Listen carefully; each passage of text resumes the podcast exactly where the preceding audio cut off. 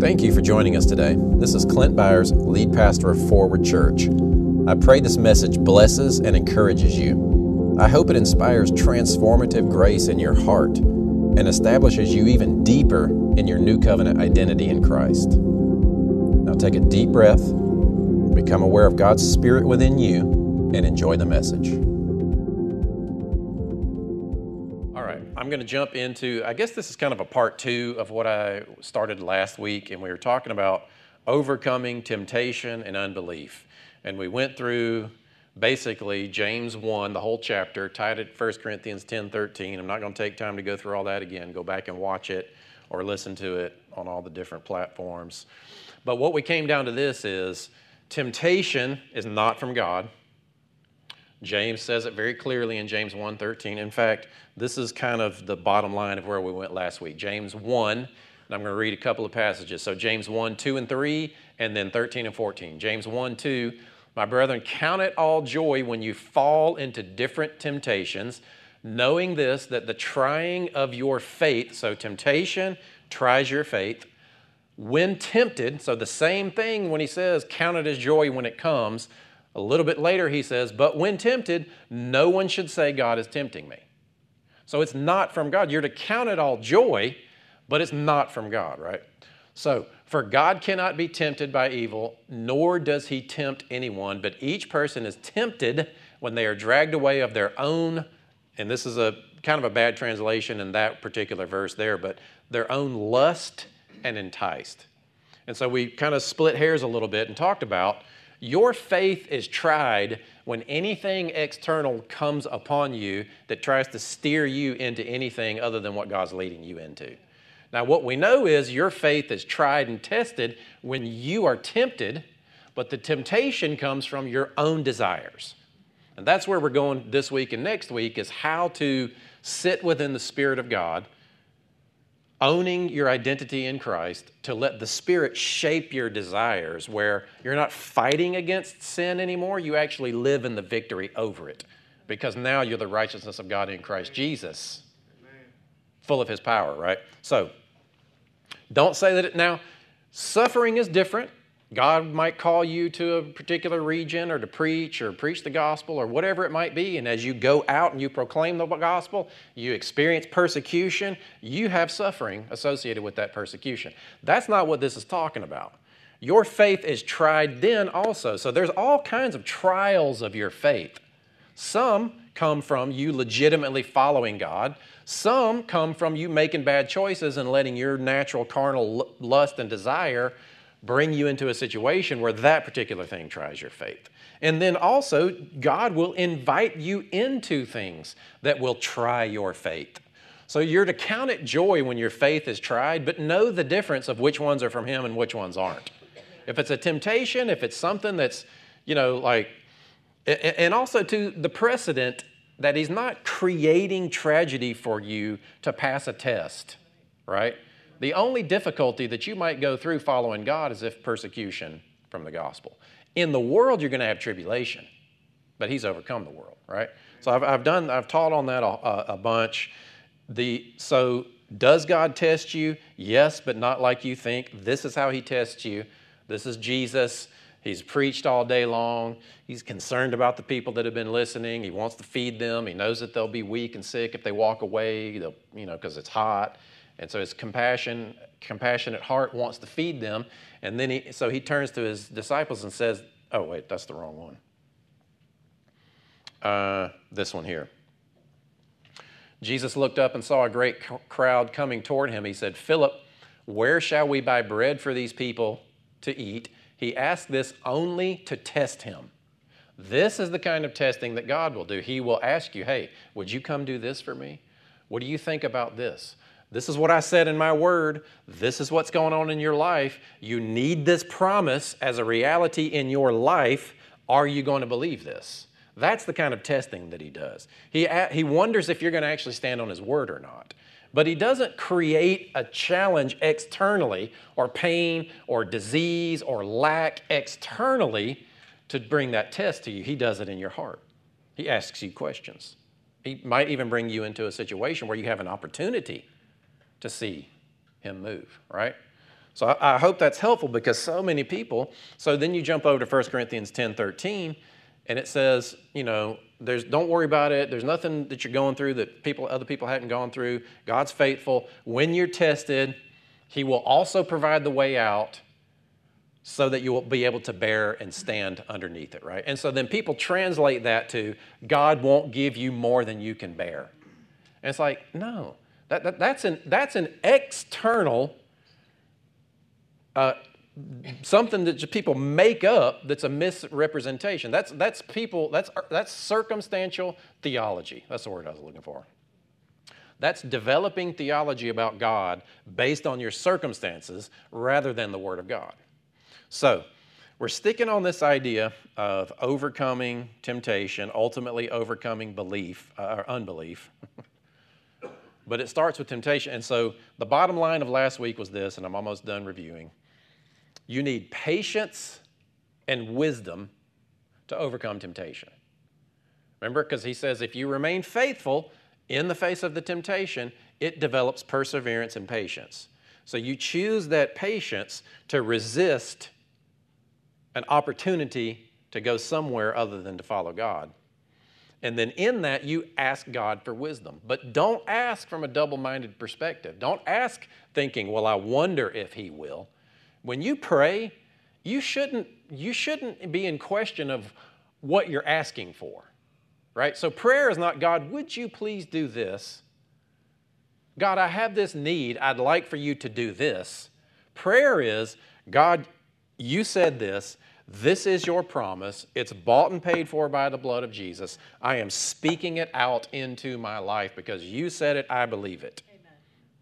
You're not doubtedly asking him, Oh, well, I hope you will do this.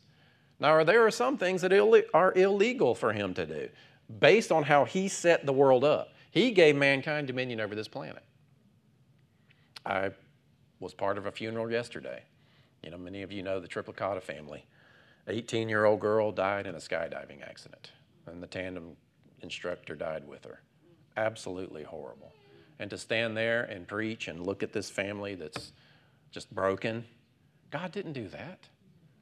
God didn't do that. That's, that's the result of mankind's dominion over this planet. Stuff happens, unfortunately. Praise God, she's with him. She's reunited with her grandpa, who she loved tremendously. We have a hope. So, going forward here, I want to read through Romans 8, and we're almost going to read the whole thing. So, you ready? I am actually in the new, I realize sometimes I forget to put the translation. Will asked me this morning what translation I read from. It's like, well, it kind of depends. I read from the New American Standard, uh, ESV, King James, New King James. Those are mainly the four that I will preach from in here. I try not to use the NIV, but it does say some things pretty good. But unless we all read Greek in the original manuscripts, we're doing the best we can with some of these English versions, right? All right, so Romans 8. Now, Th- this is where we're going. Remember, we're talking about overcoming temptation and unbelief. We're not just talking about overcoming sin. Not just talking about get your life cleaned up, God's mad at you, you know, not talking about behavior. I'm talking about the attitudes of your heart.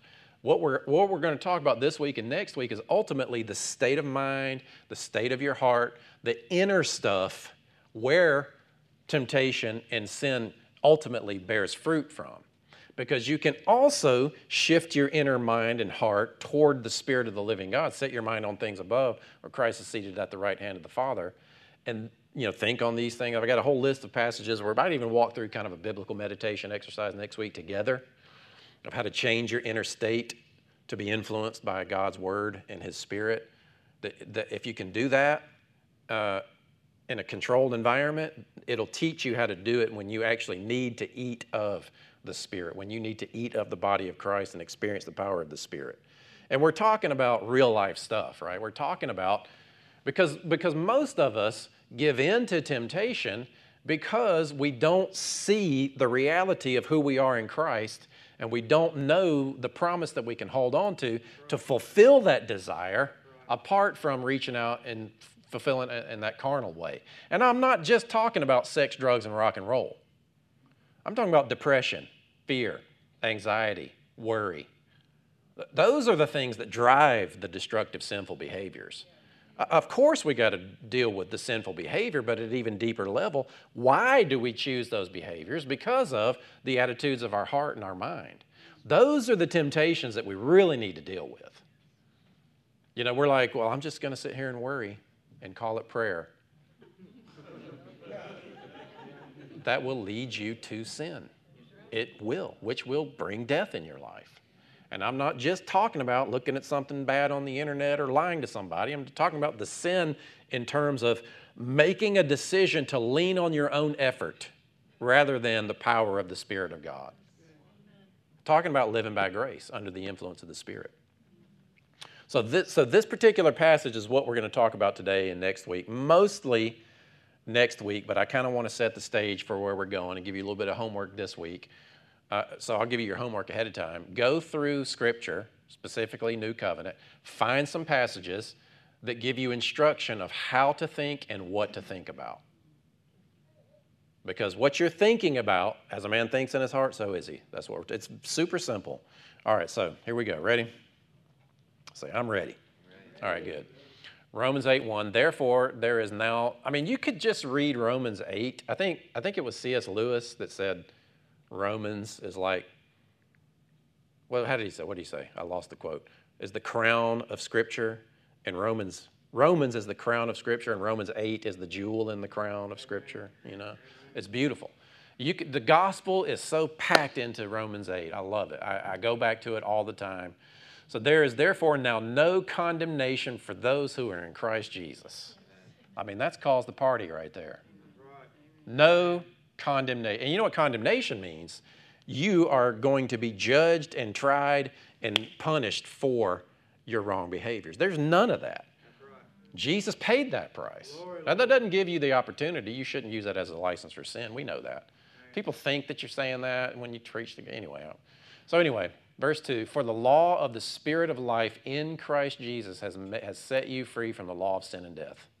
For what the law could not do. Now the law wasn't bad.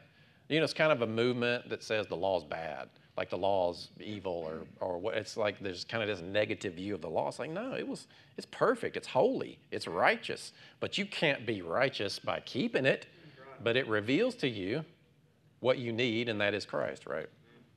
So I'm thankful for the law. If you read the Old Testament and you feel guilty, good job. That's what it's supposed to do. Just go read the New Testament too, right?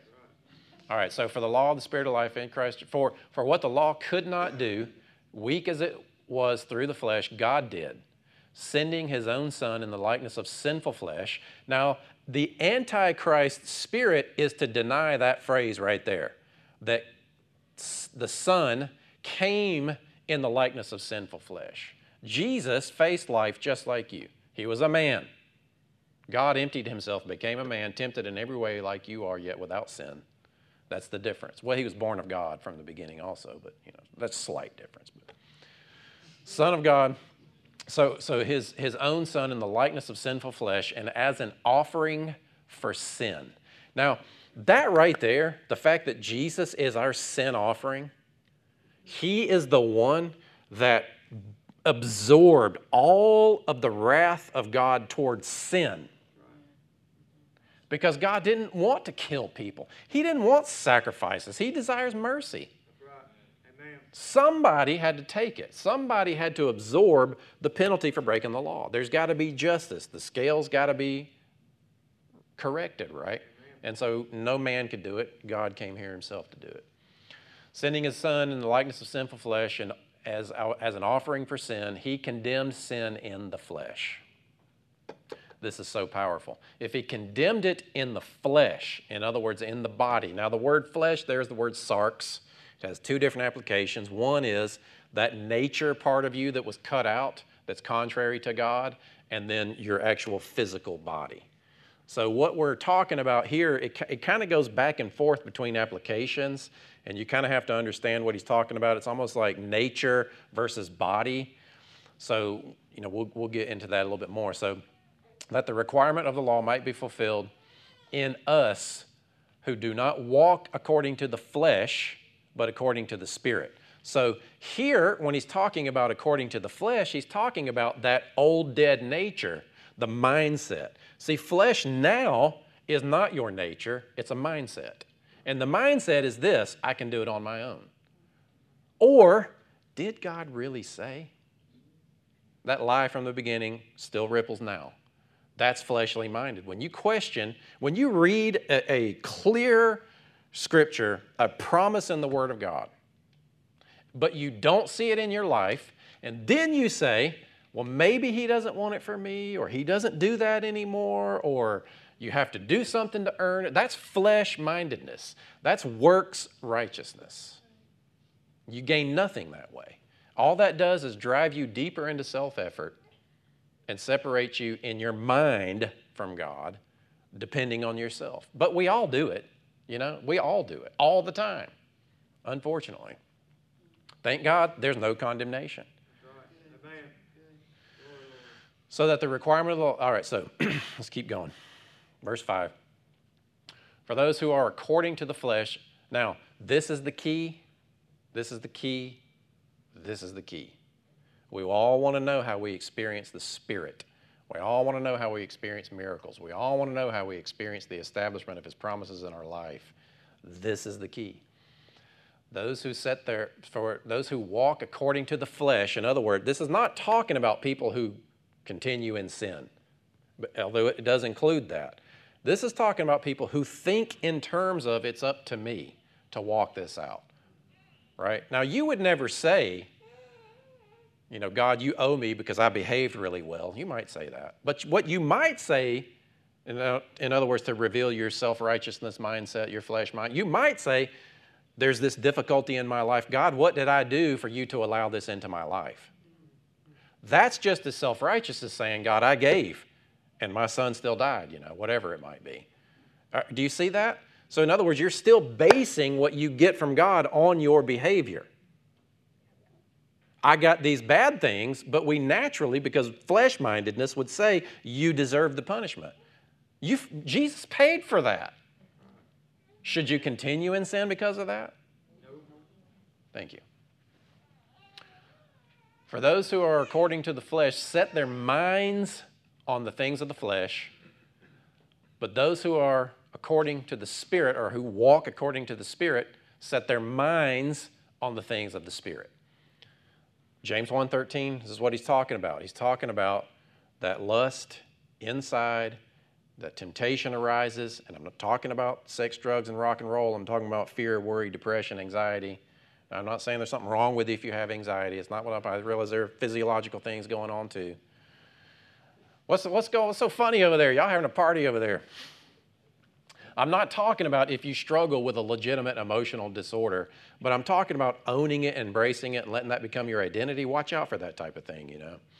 So, again, we're talking about the attitudes of the heart. So, for the mind set on the flesh is death, but the mind set on the spirit is life and peace. It has everything to do with what you allow to be built in your mind. Now, I'm not, I'm not really talking about the law of attraction like I'm going to sit here and I'm going to think about a Learjet and a 10,000 square foot mansion and I'm going to attract these things to me. And it's like, we're not talking about that, right? Although you do attract to you what you believe. You ever dated the wrong, the same fool over and over and over again? That's that image you see of yourself inwardly. You guys don't have any fools sitting next to you right now. You guys are pretty good now, so. Verse 7 Because the mind set on the flesh is hostile or at enmity, can't mix with God. Uh, now, that nature of you that was at enmity with God was cut out. Colossians tells you that. There was a circumcision performed on you without hands that removed the body of flesh. That nature was removed from you, and you were given a righteous nature inwardly. But you can still think that way, right? And that's, that's, that's that's where com- preachers get confused because they still keep te- telling Christians that they're still sinners. By nature, you're not. You might be a, a savior in behavior, a, a sinner. What did I say? Yeah, not that.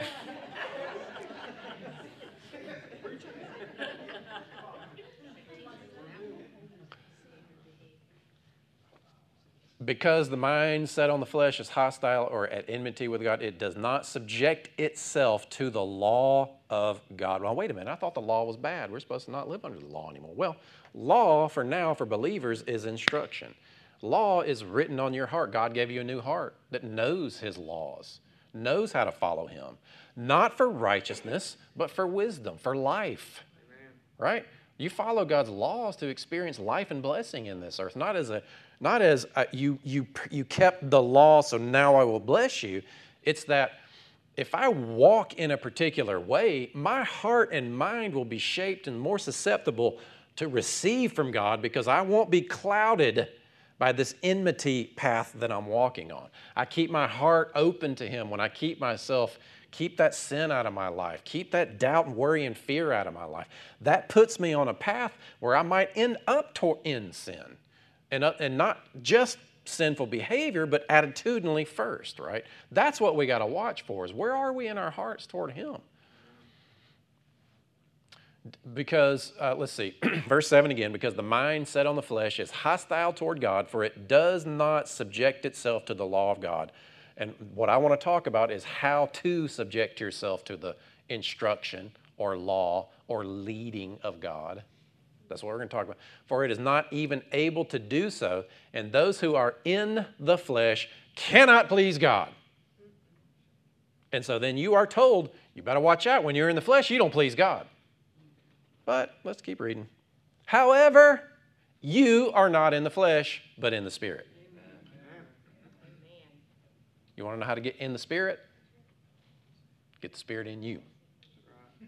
That's the difference. You either have the Spirit or you don't. It's very clear. All right, so you're not in the flesh, but in the Spirit. Say, I'm in the Spirit. Regardless of my behavior, I'm in the Spirit. And that's true. Now, your behavior is affected by where your mind is, specifically the eyes of your heart. That's why Paul prays. I pray that the eyes of your heart will be enlightened, you know, that you would see. That's what you want. Eye, you, we're, we're, talking about now seeing what the, you know, the, the, the more I study the Bible and the more that I read, I just see all these connections. You know, it's like they're not all these separate doctrines. They're the same things, just talked about with different language and different perspectives, you know. So, but if anyone does not have the Spirit of Christ, he does not belong to him. I recommend that you have the Spirit of Christ. It's very easy. So, if Christ is in you, is Christ in you? Though the body is dead because of sin, and this is dead, right? Even though he's just he's about to say he, he still gives it life you know we're on the life support system this body's dying but he gives life to this physical body so we'll be strong to, to, to carry his presence well, right? But you will get a new body. I mean, what do you think about that new body? What's your new body going to look like?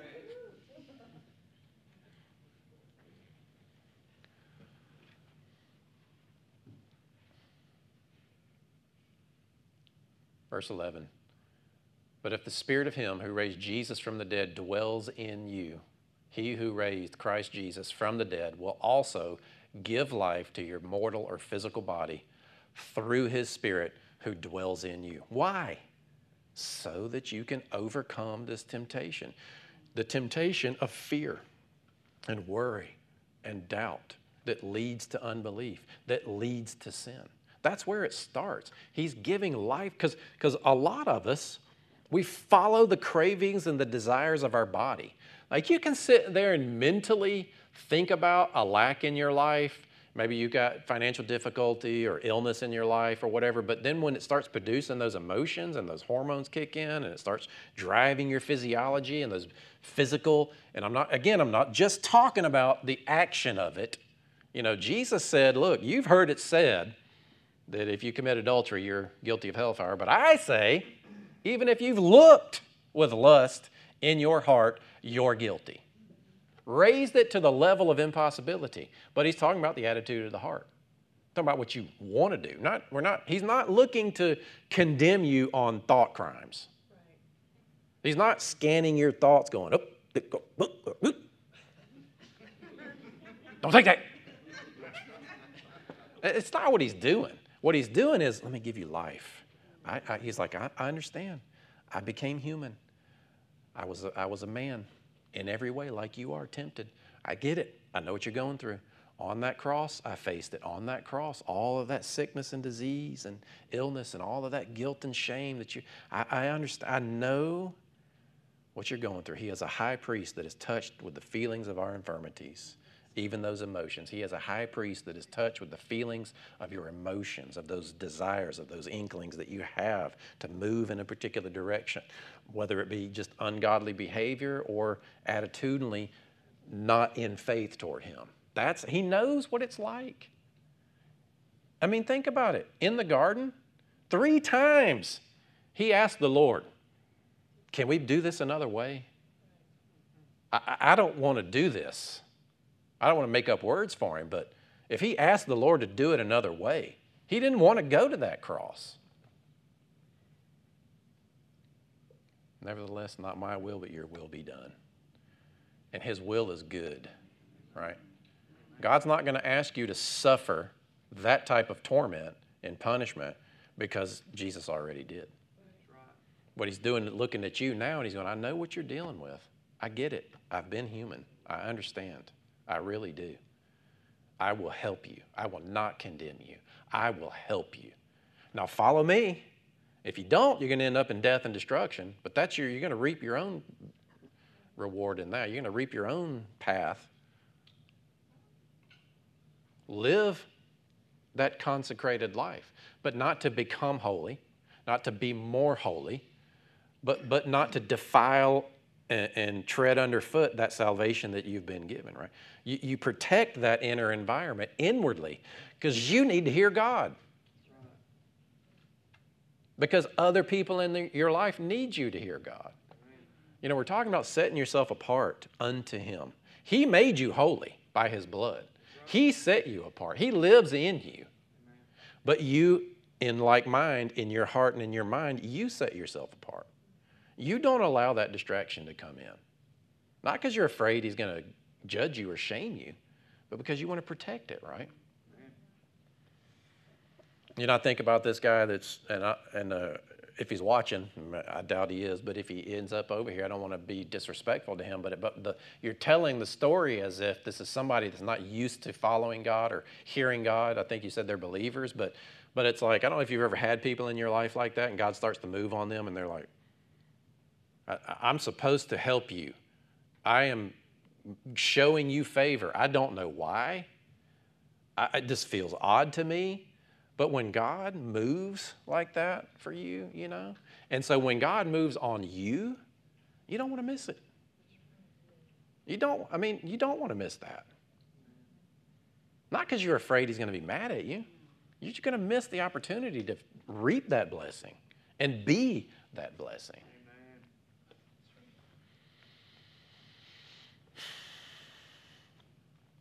Verse 12. So then, brethren, we are under obligation not to the flesh to live according to the flesh. For if you are living according to the flesh, you must die, or you will die. But if by the Spirit you are putting to death the deeds of the body, you will live. And that's what I want to talk about. See, we read that and we instantly think external action. But the deeds of the body begin inwardly. And I'm thankful for science because we understand how hormones and emotions and thought processes work and all that. And that lends itself to, to shed a little bit of light onto this. We're talking about what your body, what your, because you ultimately, you do what you feel like doing. And you don't do what you don't feel like doing. It, it, isn't it kind of a bummer that we're so subjected to that? I don't really feel like doing that. I'm not going to do that hey, I'd, I'd, like for you to go minister to that person over there and tell them about my love for them. I don't really feel like I don't really feel like doing it. Then it goes into, well, what if they reject it, or what if they look at them, Lord? They don't. They, they don't. They don't need it. That, that, that, but but what you felt like doing in that moment is what ultimately drove that behavior, right? And I'm also not just talking about bless God. I don't. I'm just gonna go out here and work, work, work.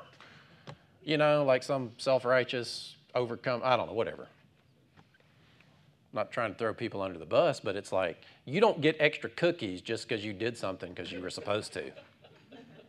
That, that, that's not fruit either, right?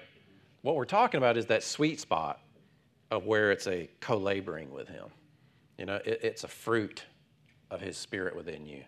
It's, it's, the, it's, the, it's the experiencing of His love for you that then pours out as love for others. Like, if you ever, one of the things you need in the ingredients of ministry is that you have compassion toward whoever it is you are seeking to minister to. If you do it because you feel like you have to, or you're just overcoming the flesh, or this is what I'm supposed to do, or these people need to hear this, or they, they need to know that it's like, but make sure there's love there, right? Like, first and foremost. All right, where was I? Verse 12. So then, brethren, uh, let's see. Verse 13 again, for if you are living according to the flesh, you will die, but if by the Spirit you're putting to death the deeds of the body, you will live. So that's what that's what I kind of feel like God is calling us into, and really it's an all it's a constant lifestyle. Call it dying to self, whatever you want to call it, but it's ultimately you are putting to death the deeds of the body that are flesh driven. First and foremost, those attitudes and mindsets. But, you, but he gives us plenty to focus on to nurture the spiritual mindset as well that produces life. We think it's hard work to go into Scripture and find the life giving spiritual things to work on, but it's like easy by default to just dwell on the things that lead us to death. They both actually take the same amount of effort. One of them you're just more used to. Putting to death the deeds of the body, first and foremost inwardly. For all who are being led by the Spirit of God, those are the sons of God. For you have not received a spirit of slavery leading to fear again, but you have received a spirit of adoption. So he kind of ends it with you have a good father, right? It's kind of tags it with the relational aspect. It's like, don't forget, he's for you. So the Spirit Himself testifies with our spirit that we're the children of God. And if children, then heirs, and heirs of God, and fellow heirs with Christ. Indeed, if we suffer with Him, so also we might be glorified with Him. Now, what kind of suffering might you experience with Him? What did He suffer? He died on the cross for you. Can you die on the cross for anybody? No. Were you, he, he was judged for your sin. Can you do that? No, you can't pay that price. What kind of suffering? Like, like I actually did a study. I went through and I wrote out all the different kinds of suffering that Jesus experienced. Most of them you can't do. You're not qualified to suffer what he suffered. But what you can suffer is going into the world and proclaiming the gospel of the kingdom. You might experience suffering, for, even unto the loss of life. So don't instantly think when you read suffering, oh, well, I also have to pass the tests of the difficult things that God's going to do to me. Because that's what a lot of Christianity thinks, and that's just not accurate. So, I got some questions. What desires and cravings are you nurturing? And I'm not just talking about sex, drugs, and rock and roll. I'm talking about those things that you want to do. Am I, am I craving wanting to provide for my family so all I do is work? Am I craving wanting to so and so, so and so, so and so, so and so? You know, make yours up. But I, I want you to genuinely ask this, uh, genuinely answer this question for yourself. What do you want out of life? What is it that you desire? And, and most of it's okay. There's nothing wrong with it at all. Now, how you seek to fulfill it might be an issue, and you might need to look at that, right? But also, I want you to ask what spiritual cravings are you nurturing? And you can start with the fruits of the Spirit, right? patience, peace, joy, long suffering, gentleness, meekness, goodness. What of, what of those are you nurturing? Are you nurturing goodness? Are you nurturing patience? What does it even look like to nurture meekness within? I, I don't know, it's different for everyone. But are, do you see what I'm saying? The way that you do it is basically just meditation in His Word. So, again, back to the homework again. Go back through the New Testament this week, find some scriptures that give you instruction on what to think about and how to think. And think about you're nurturing those things within because they're seeds and they will produce after their own kind. You can't make them happen, you can only stunt their growth. If you need godliness and patience in your life, you can't make God give it to you. You don't lack it. You just haven't created the environment in the garden of your heart for that to grow. So, how can you do that? You meditate in His Word. The body has desires, the spirit has desires. We're going to nurture spiritual desires. Sound good? Nurturing spiritual desires. It's kind of in that spot right there that the Holy Spirit takes over in, in the point in this sermon. What does that look like for you? What spiritual desires are you taking the time to let grow into your life? Because they will overtake the other stuff. They might even realign the desires that you're that are godly but you're seeking to fulfill carnally. Nurturing spiritual desires because they're there. Amen.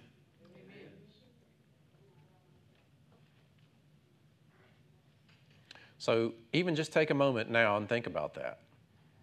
What is it that I know? And now, see, here's where you have the opportunity to judge yourself. I don't recommend it, but this is what we do. Well, I don't, I'm not doing this, and I need to do this, and I keep failing, so therefore God's probably going to give up on me, and that's probably why I don't have the job that I want, and this and that. It's like, man, we, we just we just create all type of circumstantial theology based on the fact that we haven't taken time to let God shape and mold us and we're just following Him.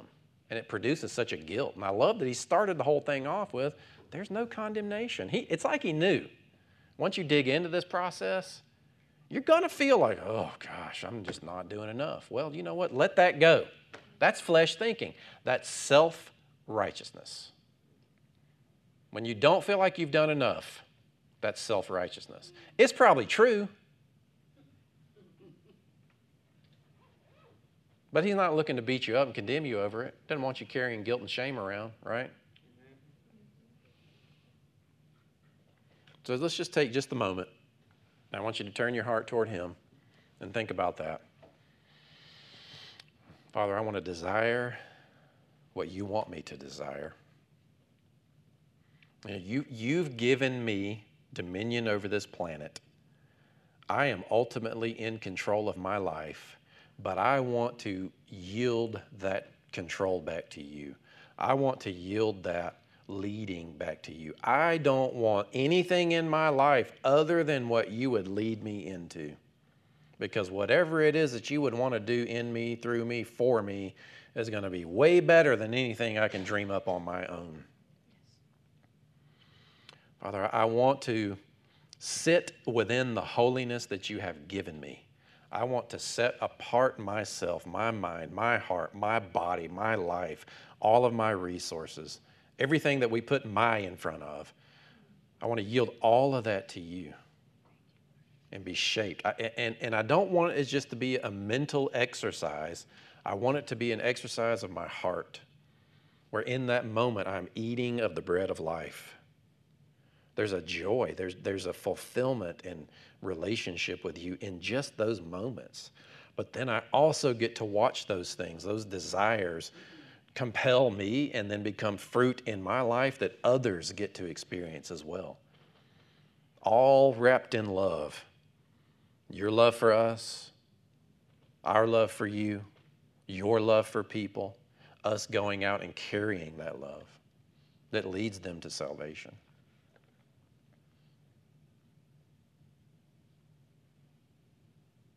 Thank you, Lord Jesus.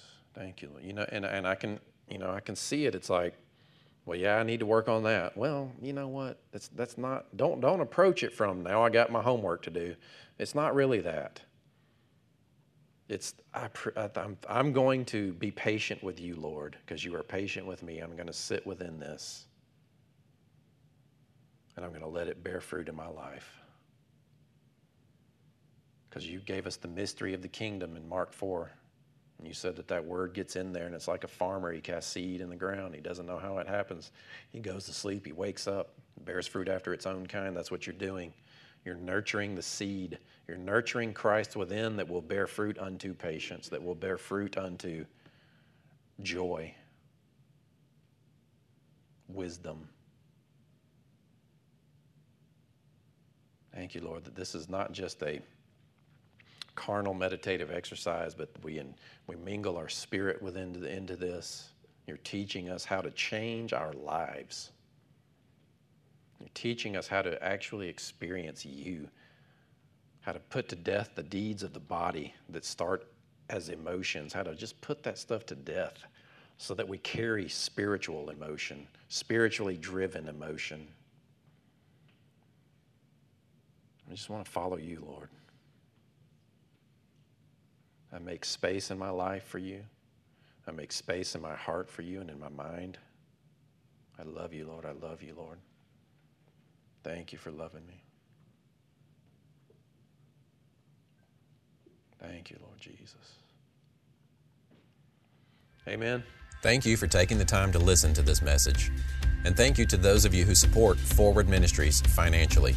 You truly are changing the way the world sees God. You're helping people detox from performance based religion and experience God's love for them. We're committed to helping you renew your mind so you'll experience transformation and move forward in every area of your life. I pray you're making this heart journey. Visit my website at clintbyars.com for hundreds of free teachings and articles that will empower you to renew your mind and put on your eternal identity in Christ. I'm especially excited about my tools for transformation that have original music and modern technology designed to help you slow down and connect with the Spirit of God in your heart.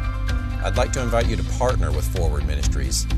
Help us continue to spread the gospel and develop resources that are empowering people to grow in their identity in Christ.